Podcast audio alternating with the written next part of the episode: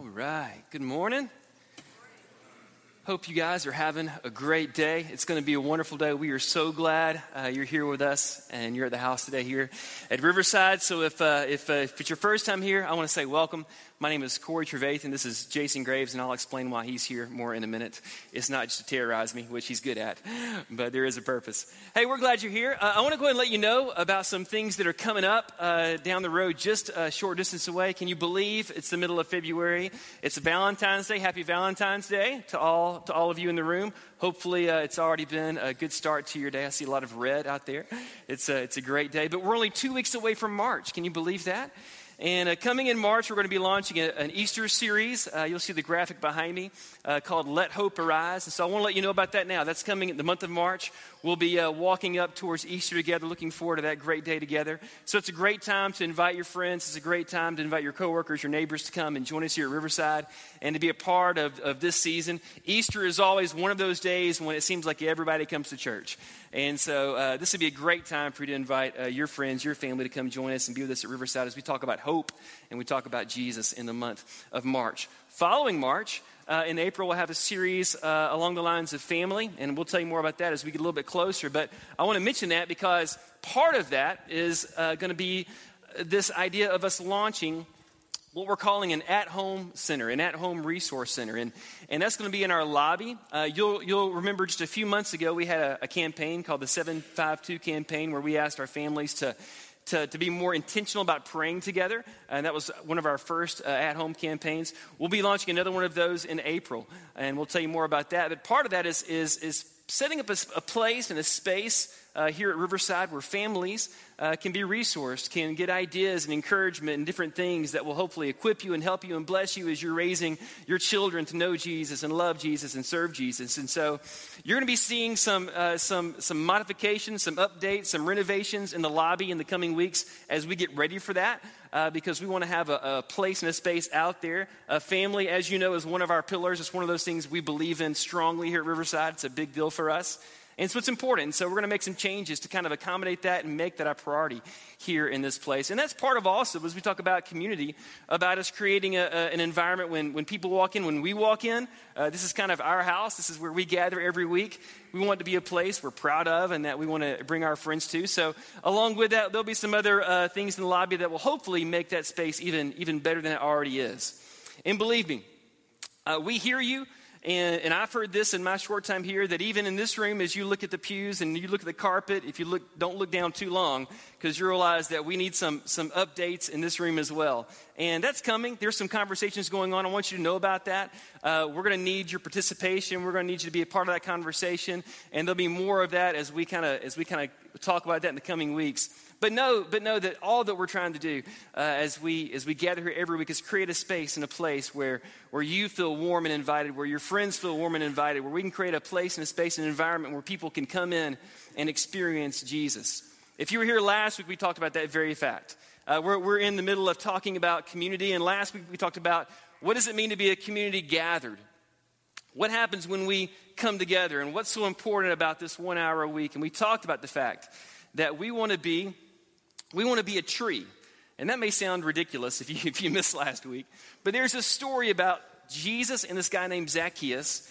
And if you've heard the VBS song, Zacchaeus, the only way he was able to catch a glimpse of Jesus, the only way he was able to encounter Jesus was to climb this sycamore tree. And what better metaphor, what better thing for us to be as a people gathered, as a community gathered in this place, than to be that kind of place where people can come and be lifted up and put in a position to where they can see Jesus, where they can have an encounter with Jesus. And yeah, that means that means sometimes we think of what we do in this hour through a different filter. Uh, that we want to do things that are going to enable people, people that are different from us, to have an experience with Jesus, to have an encounter with Jesus. Maybe that means that, that sometimes we have to step out of our comfort zone just a little bit. Maybe that means that sometimes we have a, a, spirit of generosity, not just with our money and as we give, but even in, even in what we do in worship, that we are generous people and that we're always looking to be more like Christ in every way. Because we want you, if you come here every week, to have a growing relationship with Jesus. And we want you, if you come here and it's your first time, we want you to come back next week. Because we want to see the church grow. Not that it's about us, but it's about the church of God, the church of Jesus Christ, and seeing it grow every, every week, every month, every year as more and more people come to encounter Jesus and come to know Jesus. And I think we can all agree on this one fact that there is absolutely nothing we wouldn't do to help somebody have an encounter with Jesus. There's nothing we wouldn't do to help someone come to know and experience this same Jesus that you and I know, the same Jesus that we love, and the same one that we serve, because it's all about Him. And so we talked about what does it mean to be a community gathered, but today we want to talk about this is kind of one pillar, one word that, that kind of shines two directions. Today we want to talk about what does it mean to be a community not just gathered, but to be a community scattered. And so I've asked Jason. Jason, if you don't know Jason, he has a huge heart for this church, but also for our community. So I've asked him to kind of help me today have this conversation about what does it mean to be a community scattered? Yeah, we've been thinking through this, you know, for a long time that, that you have these two sides of the church the church that gathers here um, on, a, on a Sunday morning, and then the, the church that, that is out in the world, out in the community. And when we typically think of the church, this is the picture you get, right? Is what we're doing right now. Where we come together, we sing songs together, uh, we worship, we take communion. Maybe it's that we gather together so we can do some act of service. Uh, as, a, as a community of faith or a smaller, you know, smaller groups. But that's what we t- typically think about is us being together, the church gathered. And that's true. That's a big part of our identity. But I'll be generous about this. Let's say that's our identity for about two hours a week, right? About two hours a week is when we're gathered all together, and that's, that's who we are as the church gathered. There's, I think I've done the math right, I think there's 166 more hours in the week. A big chunk of the time is still left. And in that time, our identity as a church is that we are people that are scattered. We're everywhere. And maybe scattered isn't the right word because scattered sounds a little uh, like scatterbrained, right? I mean, it, it sounds kind of haphazard, um, and I don't use that word very often. Um, it, sounds, it sounds a little haphazard, but maybe a word better is sent, dispersed. We, we're sent out with a purpose and a mission into the broader community. So we're a community of faith sent out to love, love on the community. And I kind of wanted to get a feel for that this morning. So I want to ask you to help me out. Uh, raise your hand, if you would, if you live in Coppell. If you live in Coppell, would you raise your hand? All right. That's a, that's a, that's a decent chunk of the room, right? Uh, how about Irving? Raise your hand if you live in Irving. Okay. Thank you. Lewisville. That's me. Kind of a Lewisville contingent right here in the middle. I didn't, I didn't know we were such a clique uh, right over here. I don't even know where you people live. Uh, Carrollton. Yeah? Farmers Branch. Uh, what else am I missing? Colleyville. Oh, I miss Flower Mound. Yeah, I can't miss Flower Mound. They won't talk to me ever again. There we go. Flower Mound. Uh, Keller, I know some Keller. Grapevine. Anywhere else that I haven't mentioned? Frisco. Dallas. I know Dallas. Where's Pete? Yeah. We're all over the place. Do you realize how big a swath of area that is? It, and, and I think at times we think about that as being too spread out. And I don't know, maybe it is. Maybe there's times when it is too spread out for us to come back together. But, on a, but, but if you look at it a different way, it's a pretty powerful image, right? To know that this, this medium sized church, 500 members or so, is spread out that much as ambassadors of Christ's love. That many people spread out into the world on a weekly basis to show the love of Christ to other people, ministers of reconciliation that's a powerful, powerful idea. Now, the question is can we take that seriously, right? And this is a church that's tried to do that. We, we have thought through so many ways of how do we take that take that seriously. And it raises all the questions we want to talk about today. Okay, if we are the church scattered and we want to be ministers for Christ wherever we're at, what does that mean? And what does that look like? How do we do that? How do we encourage each other to do that? And those are some of the things that we want to we want to touch on today. Now, we from the outset, we want to say this. We know that there's lots of answers to those questions. And so we're going to try to, to kind of focus our, our idea today and kind of focus on one aspect of that. And we feel like this video uh, that we're going to start with um, really kind of helps to get us get the ball rolling in that conversation. Let's let's watch this short video together. Hundreds of Edmond High School students are getting a real lesson in love on this Valentine's Day Eve. Here's what happened this morning. Every girl received candy and a special note from an anonymous student. He quietly shared a simple gesture of love with more than 1,000 students. News Channel 4's Lance West introduces us to the young man with a giant heart and his labor of love. Flowers, candy, and public displays of affection. It's supposed to be the most romantic day of the year, but Valentine's Day can be downright hurtful for those without a special someone. Here at Edmond Memorial High School, there are no lonely hearts this year. And you could just tell all the girls were surprised and smiling, and it was a really nice surprise for them. All 1,076 female students were surprised with candy. Everyone loves getting candy on Valentine's Day. And a very special message. Every girl in my class got one, and they say, Remember, there will always be people who care about you, and I will always be one of them. Love Anonymous. He wanted to stay anonymous, but I have a feeling a good deed like this is going to get out. Secrets are hard to keep, especially in high school. It didn't take long for the Bulldog student body to learn who was behind this random act of kindness. You're not trying to steal any girlfriends. No, no, no. Dan Williams is an Eagle Scout. Courteous and kind, that's his motto. To know that somebody out there cares about them. Because that's one of the best feelings in the world, I think. This high school senior has been planning his grand gesture since last summer, working on jobs to raise the money. Four weeks ago, I didn't have enough money. I was uh, 140 short. But the Lord provided. Dan doesn't have a Valentine of his own yet. It's just the sweetest gesture. I'm sure he's going to have all the girls coming for him now, but. A good deed, creating a tidal wave of love on a day when anxiety and expectations can be so high, especially in high school. And even if it's just for a day, it means a lot. In Edmond, Lance West, News Channel 4. That is one sweet kid. That is. Good night. And, and Dan did not forget the most important woman in his life. Uh, he tells us the first Valentine's gift he bought was for his mom. Smart kid, right? Can you imagine He's got that? game, that's for sure. He's got game. Yeah, watch out. Man, working for almost a year to save up enough money to buy Valentine's for 1,076 girls at his high school. I'm having trouble with my wife and kids. I, I, I can't keep control of Valentine's Day there. It's crazy.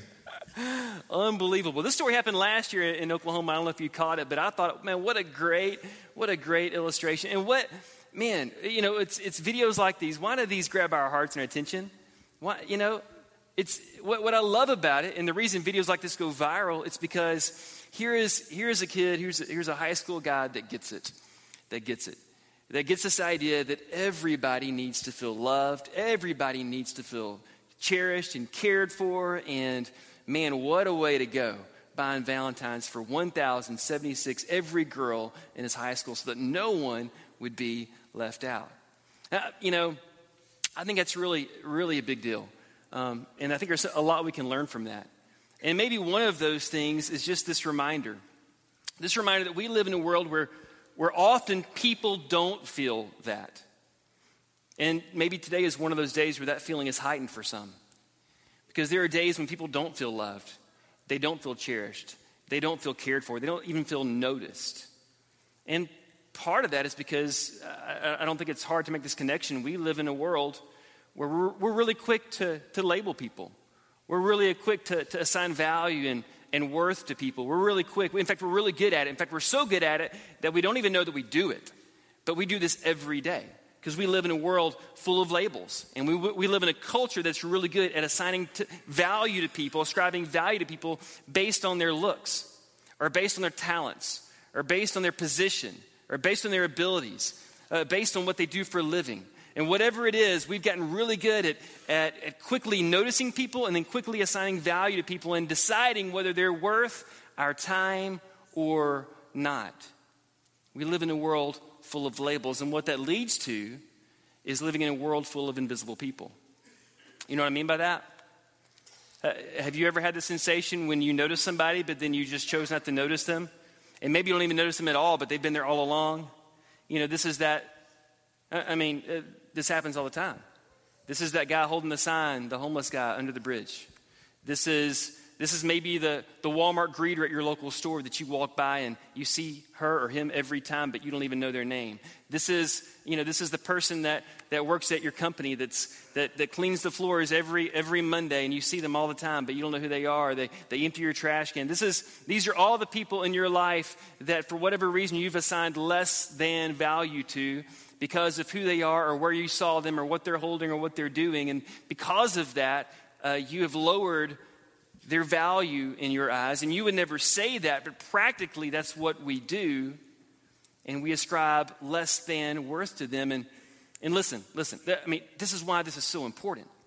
Because if we communicate to the people in our community that based on what they look like or their talents or abilities or position or whatever, that they're not worth our time, our eye contact, our attention. At best, we've miscommunicated the gospel. At worst, we've totally abandoned the, the mission and the vision and the ministry of Jesus. Because there are people in our lives that, for whatever reason, have become completely invisible to us. We don't even acknowledge their presence. We have assigned less than value to them, and we don't even know their names. That's what happens when we live in a world full of labels. So you have to ask the question why do we why do we do that? And I think part of the reason we do it is because it feels right. Because deep down, even though we may not know how to articulate it, doing that helps us find our own place in the world. It helps us kind of find our own identity, which is what we're looking for. All of us. We're looking for how we fit into this whole crazy thing that's life. And that is one of the ways that we figure it out. We figure it out by placing ourselves on the ladder somewhere and realizing, oh, I'm better than those people. So I know I'm, I know I'm kind of up in this range, but I'm not quite as good as these people who I would really like to be like. So I'll strive for that. And we put those people kind of a, a, ahead of us. And it gives us kind of this place to inhabit in the world, which is what we're looking for. And so the problem is, we know deep down as Christians, Christ has called us away from that. But it's hard to give up. It's hard to give up because it feels so safe. It gives us meaning. It gives us what, or, the illusion of meaning, I should say. It gives us uh, the illusion of safety and security and stability because we know who we are and we can live in that. But what Jesus tried to say over and over again is no, no, you got this all wrong. And what I want to come is I want to come and, and turn that on its ear and show you there's a different way to find your identity. There's a different way to find value and worth for yourself, and then to find value and worth for other people. And he did that every he did that everywhere he went. And you had not, not only, I guess his most heated arguments were with religious folks who were trying to fight him on that particular point, but he even had his disciples do this, right? Where he had a couple of guys come and say, Hey, Jesus, when, when this all shakes out um, and your kingdom is here, we're going to be on the, like your right hand guys, right? We're, we're going we're gonna have the, the prime places in the kingdom, right? He says, You don't get this yet. That's, that's the world's way of ordering this. That's not my way of ordering it. So the question then becomes if we don't find our value in how the world has, has structured itself, where do we find that value at? Yeah, and Jason's right. Jesus did this all the time. He always, uh, you know, I always call it the great reversal. He turns things upside down. And one of my favorite stories is in Luke 8. So if you have your Bible or if you have your, your screen, your device, however you look it up, uh, go to Luke 8, and we're going to pick up in verse 26. Here's a story, and if you can imagine this moment, if you can imagine this scene, Jesus is going to encounter this man who, uh, quite frankly, culture doesn't know what to do with. And, and, and to be even more clear, uh, the people who know God, the people who are religious, who, who, who serve God, they don't know what to do with this guy either. And Jesus is, going to have an encounter with this man who is untouchable, who is uh, off by himself, who has been abandoned by the community, and who has been really disregarded in every way. He's the guy that when you see him coming, you go the other way. He's the guy when you see him in the, in the distance, you divert your eyes. He is, he is as invisible as you can make him. He is out of touch as you can make him because you don't have a category. You don't know what to do with this guy. And I want you to see what Jesus does with this guy. So in verse 26 of Luke 8, we find the story. So they, this is Jesus and the disciples, they arrived in the region of the Gerasenes across the lake from Galilee. And as Jesus was climbing out of the boat, a man who was possessed by demons came out to meet him. And for a long time, he had been homeless and naked, living in a cemetery outside of the town. Now, just pause right there. Can you imagine a person more lonely than this man? When is the last time this guy had any human contact? When is the last time he'd had a conversation? When is the last time he'd been regarded as a human being? I mean, this guy was, was probably somebody's husband, could have been somebody's father, he was somebody's son, he was somebody's friend, and now he's on the fringe of the community. Basically left for dead, abandoned, rejected, dejected, alone, isolated, completely disregarded. Can you feel like, can you feel what this, what this man must have felt like? I mean, have you ever been that completely and utterly disregarded and alone and abandoned, not only by the community, that, maybe that's one thing, but to be around a place where there are people of God and to still be so disregarded. Verse 28. As soon as he saw Jesus, he shrieked and he fell down in front of him. And he screamed, Why are you interfering with me, Jesus, Son of the Most High God? Please, I beg you, don't torture me. For Jesus had already commanded the evil spirit to come out of him. The spirit had often taken control of him. Even when he was placed under guard, and put in chains and shackles. He simply broke them and rushed out into the wilderness completely under the demon's power. What, what do you do with a guy like this? How do you label him? What place, does he, what place would he even have in our culture? What would, what would we do in this moment? I mean, let's just be honest. I would take my kids and hide, right? I mean, I would try to to look for a safe place, I would, I would try to shield their eyes. I wouldn't want them to see what was going on in front of them. Because we don't have a category for this. But Jesus, that's not what Jesus saw. That's what I love about the story. I mean, what you and I see is we see a man that's, that's, that's critically ill, demon possessed. He's got massive problems. He's, He's, he's possessed by demons. He's naked. He's living homeless in a cemetery. He's pushed to the fringe of society, and maybe for good reason. That's what we see, and that's how we label this guy. But that is not what Jesus sees, and that is not how Jesus labels this guy. In fact, Jesus asked him a question, and this question, I believe, man, it may be the most important question you and I could ever ask anybody, but especially someone that has felt what this man is feeling. Verse 30 Jesus demanded, and by the way, these are the first words Jesus says to the man, right? These are the first red, letter, red letters in Luke in the story. Jesus said, What's your name? What is your name? You see what I love about this question? I mean, when's the last time anybody asked this guy what his name was? When's the last time anybody took the time? When's the last time anybody stood still and looked this man in the eye and asked him the question, gave them their full attention, and said, what, What's your name? You see, what, what I love about Jesus is what he does in this moment. I mean, don't, don't you agree with this? Is he restores this man's worth and value as a human being, as a person created in the image of God. And yet, this guy does not have it all together. This guy needs the explicit touch of Jesus Christ. There is no doubt about that. But what he does in this moment, before he does anything else, is he restores the value and the worth of this man by asking him a question And this is a powerful question. If, if, you're, if you've ever been around kids, you know this question is true. You know it's a powerful question because one of the most powerful things you can ever do for a kid is call them by name. If you're a teacher, if you're an educator, I think you could nod your head and agree with this. When you, as soon as you can learn your kids' names, the better off you are because there is nothing that a kid loves more than hearing their name called by an adult. And there's nothing that you love more, if you're honest, than having your name called by someone that you, that you look up to and respect and admire. When, they, when you realize that they know your name, what do you feel? You feel valued. You feel worth in that moment. And what Jesus does when he calls this man, he says, What's your name?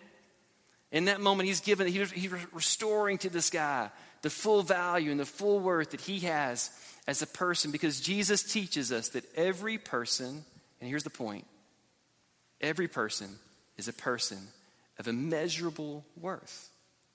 Every person is a person of immeasurable worth. And we can say that with confidence because this is not an isolated incident for Jesus. The story about the, the uh, demon possessed man. This is a lifestyle for Jesus. This is how he moves through the world.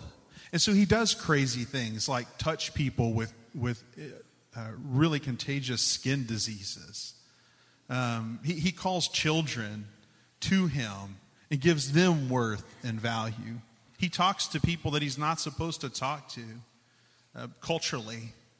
It's a no no, and he crosses that line uh, several times. He calls people by name on a regular basis. You know, there's this beautiful story in John after Jesus is crucified and then he's raised from the dead, and Mary comes to the garden and she's looking for the body and she ends up talking to who she thinks is the gardener. She doesn't recognize that it's Jesus. She doesn't recognize him until this really incredible moment where Jesus says her name. He says, Mary, and all of a sudden, everything comes rushing back. You know, we talked about the story from last week, Zacchaeus. Um, nobody tells Jesus Zacchaeus' name. I mean, maybe maybe somewhere along the way somebody told him stories about the tax collector in town, but it, it, we don't have that part. Jesus just looks up in the tree, says, "Hey, Zacchaeus, come down." What what must that have felt like for Zacchaeus to hear his name spoken by this teacher who shouldn't know him at all? It's a powerful, uh, powerful thing. Now, here's the trick, okay, about all those stories.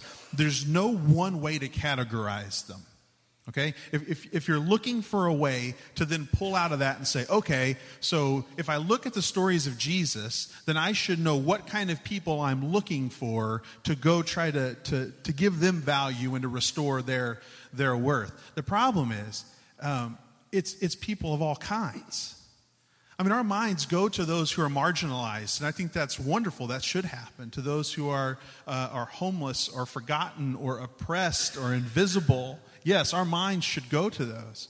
But there are people around us all the time, no matter where we are, that need that kind of recognition and love, need that kind of care.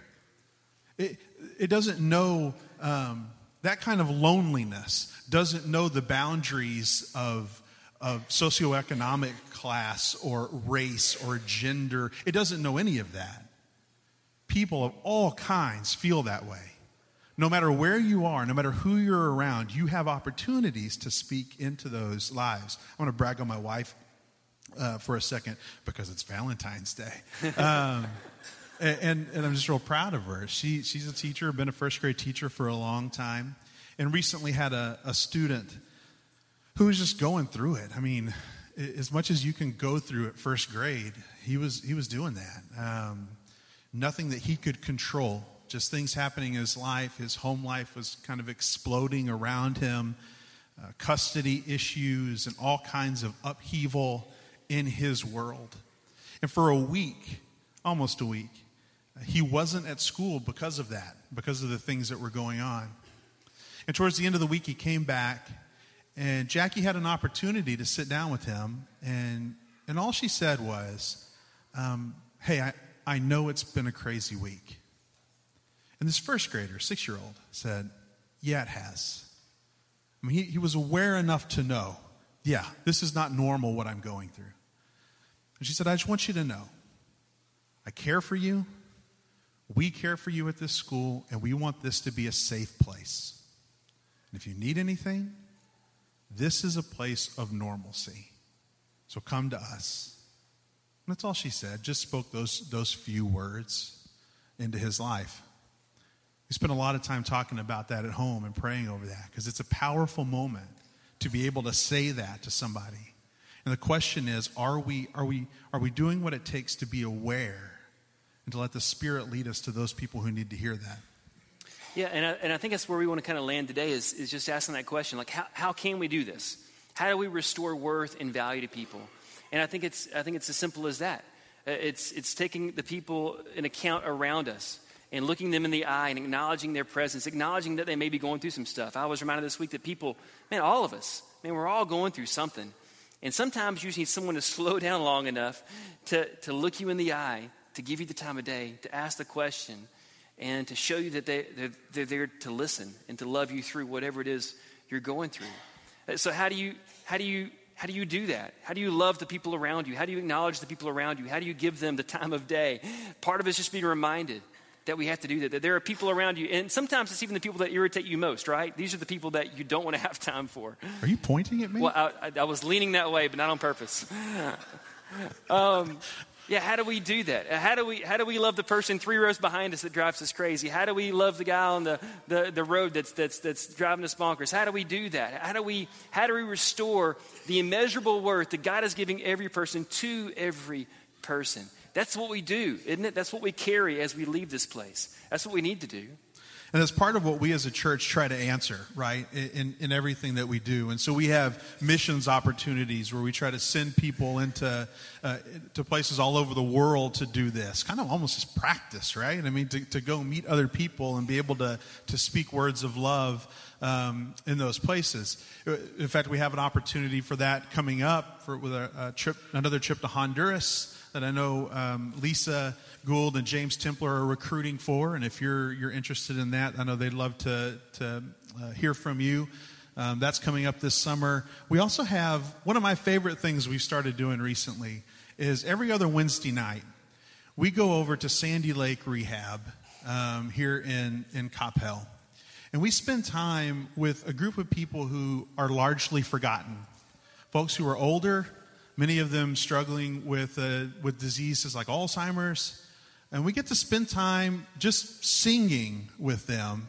Uh, we're, we're kind of running out of time. I did want to share one great story that's happened out of that. Uh, DJ, in his time here, has come to, uh, to be a, a real integral part of, of leading those times of worship.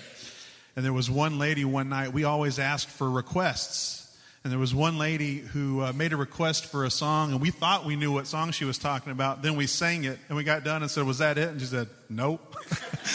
no, that wasn't it. so then we figured out we had no idea what song she was talking about. And um, I don't know how many of you know DJ well, but if you have found a hymn that DJ doesn't know, you have, you have, uh, you've really found one. Uh, he's got like 8,000 songbooks in his office, and he went hunting he went hunting for that song, and it took a couple of weeks, and we found it. And we stumbled our way through it a few times. The first time we sang it at Sandy Lake, I don't think any of us missed the fact that she sat over bawling, bawling as we sang it. Because something in, in that touched, uh, touched something in her, a memory, uh, some kind of thing that, that set off this moment for her where you could tell she felt valued and, and felt drawn to God in the midst uh, of all that. And all th- that's happening in tons of little moments as we go do that each week. But we also know that all of you, no matter where you're at, you're finding ways to do this. And we, I just want to open myself up to you. We'd love to hear those stories. Come tell us. Come tell us the ways God's given you opportunities to do that. So here's the rest of the story, and we'll, we'll wrap up. Luke 8, verse 37. This is what happens next. Jesus returned to the boat and left, crossing back to the other side of the lake. The man who had been freed from the demons begged to go with him, but Jesus sent him home, saying, No, go back to your family and tell them everything that God has done for you. So he went all through the town, proclaiming the great things that Jesus had done for him. I believe this is what happens when when we do this. When you and I participate in the life and the ministry of Jesus of Nazareth, when we restore worth to people, what happens so often is that they go about proclaiming all the good things that God has done for them. And that's why this is so important. That's why we, as we leave this place today and we go into our community, what we want to do is we want to be about restoring worth and value to people. So today, when you're having lunch and your waiter, your waitress comes and checks on you, Look them in the eye, call them by name, tip them well, restore worth to them as a person, as an individual, as a, as a, as a human being created in the image of God. As you, as you go about your day and you go shopping or you go into the community and you go into your neighborhood, do that. Carry worth, car- carry the value, and restore that worth and that value to the people you come into contact with, because this is what we do when we participate in the life and the ministry of Jesus of Nazareth. And then what happens is that we, we start we start hearing these stories of people proclaiming what God has done in them because we went about the work of participating in restoring worth and value because every person is a person with immeasurable worth. Uh, church, if you would stand with me.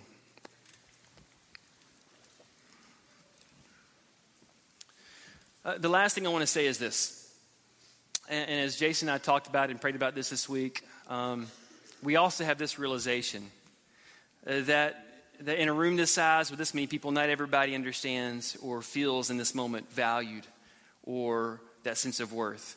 And if you're an elder or, uh, or elder of wife, if you would, if I can ask those couples to kind of spread out around the room right now, we want to close with this invitation, with this opportunity. If, if it's one of those weeks where you're having a rough week, and we all have them, if it's one of those seasons where things aren't going your way and, and you're feeling less than, if it's one of those phases of life where, where things are just kind of leaning in on you and the pressure's great and you just, you just really are having a hard time and you don't feel, you don't, you don't feel this. You don't feel the sense of worth. You don't feel the sense of value. You feel like you're invisible. You feel like no one notices. You feel like no one knows.